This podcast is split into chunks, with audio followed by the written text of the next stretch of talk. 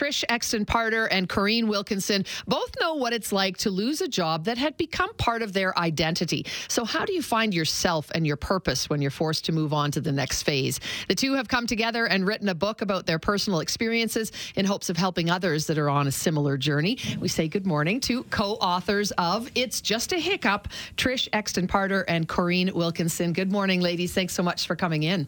Good morning to both of you. Yes, good morning. Thank you very much. Appreciate it. Trish, we'll start with you. Tell us a little bit about your experience that was so life-changing. Well, I was at the zoo for about 35 years in media relations and communications. And when I made the decision, a tough decision, to retire after so many years, I found myself in a place that I really didn't expect to. And I was, it's kind of a feeling where you didn't want to bring people in on it because it didn't feel like something hugely traumatic. And yet it was quite debilitating.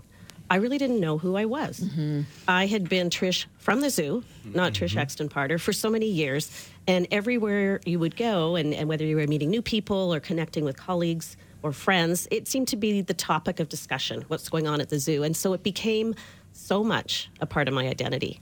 And it was crippling. All of a sudden, I didn't know what I needed to jump into, who was waiting for me to appear somewhere else, what was I going to do next? And it was just a very lost feeling for a while. Yeah.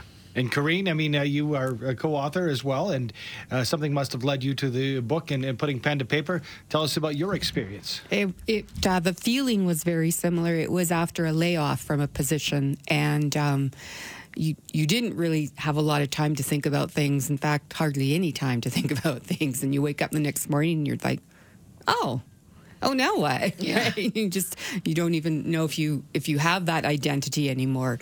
So when Trish was talking about retiring from the zoo, I said, well, that's very similar from being laid off. And same kind of feeling and lost and wondering what you're going to do next. And in my case, I had really wound so tightly my work career with my social life, like all your work colleagues become your friends. And so it felt like you lost two things at once, right? Absolutely. I love the line, there's more to you than a job title, because I can totally relate to both of you what you're saying. I've lived that experience too. And it really, it's devastating at the beginning, right? Before you can figure out what comes next. So how long did it take both of you to kind of truly accept that it's okay, there's more to me than just that? How long? Was it a lot of talking between the two of you, Trish? Well, I think so. I mean, Corinne and I were actually volunteering together with an organization called Dreams Take Flight, and that's how the conversation started. And both of us looking at each other thinking, wow, you know, I think we've got a lot of similar feelings on this journey. And I think what it took was, first of all, relating to somebody else who was willing to share and to go, you know what, if we're also feeling this kind of lost space, and perhaps other people might want to, you know, understand and relate to what we're experiencing now. And I think when you started to venture into some other opportunities, and people would actually still reach out to you for advice or some wisdom on something that you had been involved in before, it started to feel like, okay, you know, maybe there are other things out there. And maybe I'm more than just that job. Well, that's it, right? Exactly it. It's what are the things that I brought to the table in my previous, and you sort of forget what you did before, which is sort of, that's right, I did 35 years at a job. I don't have to all of a sudden recreate myself, but I became frantic and felt like, you know, I really need to have all the answers right away. Wow. And it's interesting sitting across from you two ladies in the sense that in high school, we have a guidance counselor help us choose a career path. And at the same time, how to make a resume, how to apply for jobs. We have references. But on the other side, when it comes to losing a job or choosing to retire, I don't recall any preparation for this whatsoever during my education. What are the resources like out there? And are there any other materials like the book? It's Just a Hiccup. What did you folks find when you moved out of your roles in your careers? I feel like I just kind of wandered myself for quite a while, right? And just because exactly as Trish said, you kind of forget that you have all this knowledge and expertise because all of a sudden you're not that person at that role anymore. So that was a big part of what Trish and I talked about is maybe there were resources. I didn't seek them out. I didn't particularly look. I just thought, oh, come on, just shake it off. You'll be fine. Get over this, right? And so that was a big part of our discussion is like, well, maybe if we did share this kind of stuff, it might be helpful to others. Mm-hmm.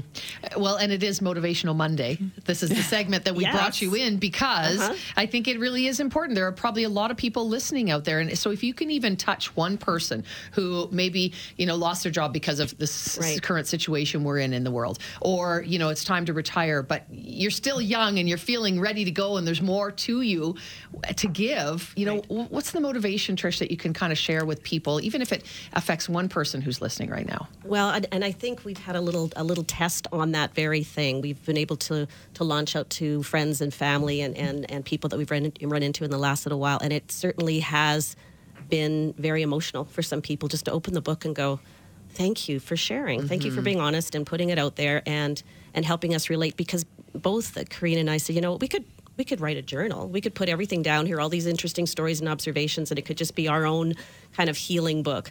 It has to resonate with people. It has to have value to it. And so when we finally had all of these stories written, does this make a book? Is it something that people will actually pick up, not as a self-help book, but as a companion to a bit of a daunting journey? And so we realized that a lot of these stories actually showed in different parts of the steps that we were making forward. And but I think this is going to actually come together in something that people will look at and say, you just almost appreciate the fact that someone is acknowledging something that they are afraid to. So we've had that feedback from people that have lost jobs, people that have changed roles in life, young moms who are now going back to work. So it's not just career specifically like it was for us. It's also just change.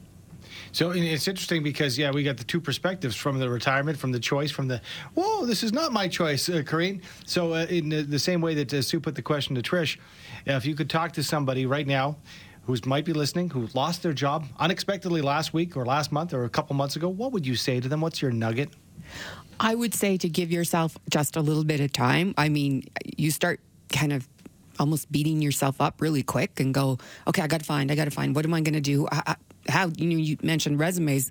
I hadn't written a resume in years, right? And so you need to give yourself a little bit of space. But then I found that sort of going to your happy place. So to me, that was sit in front of the water, go in the river, go to anywhere, to a lake, and bring pen and paper and just kind of sit and think about, okay, this is a bit of a shock, but it could also be a real opportunity.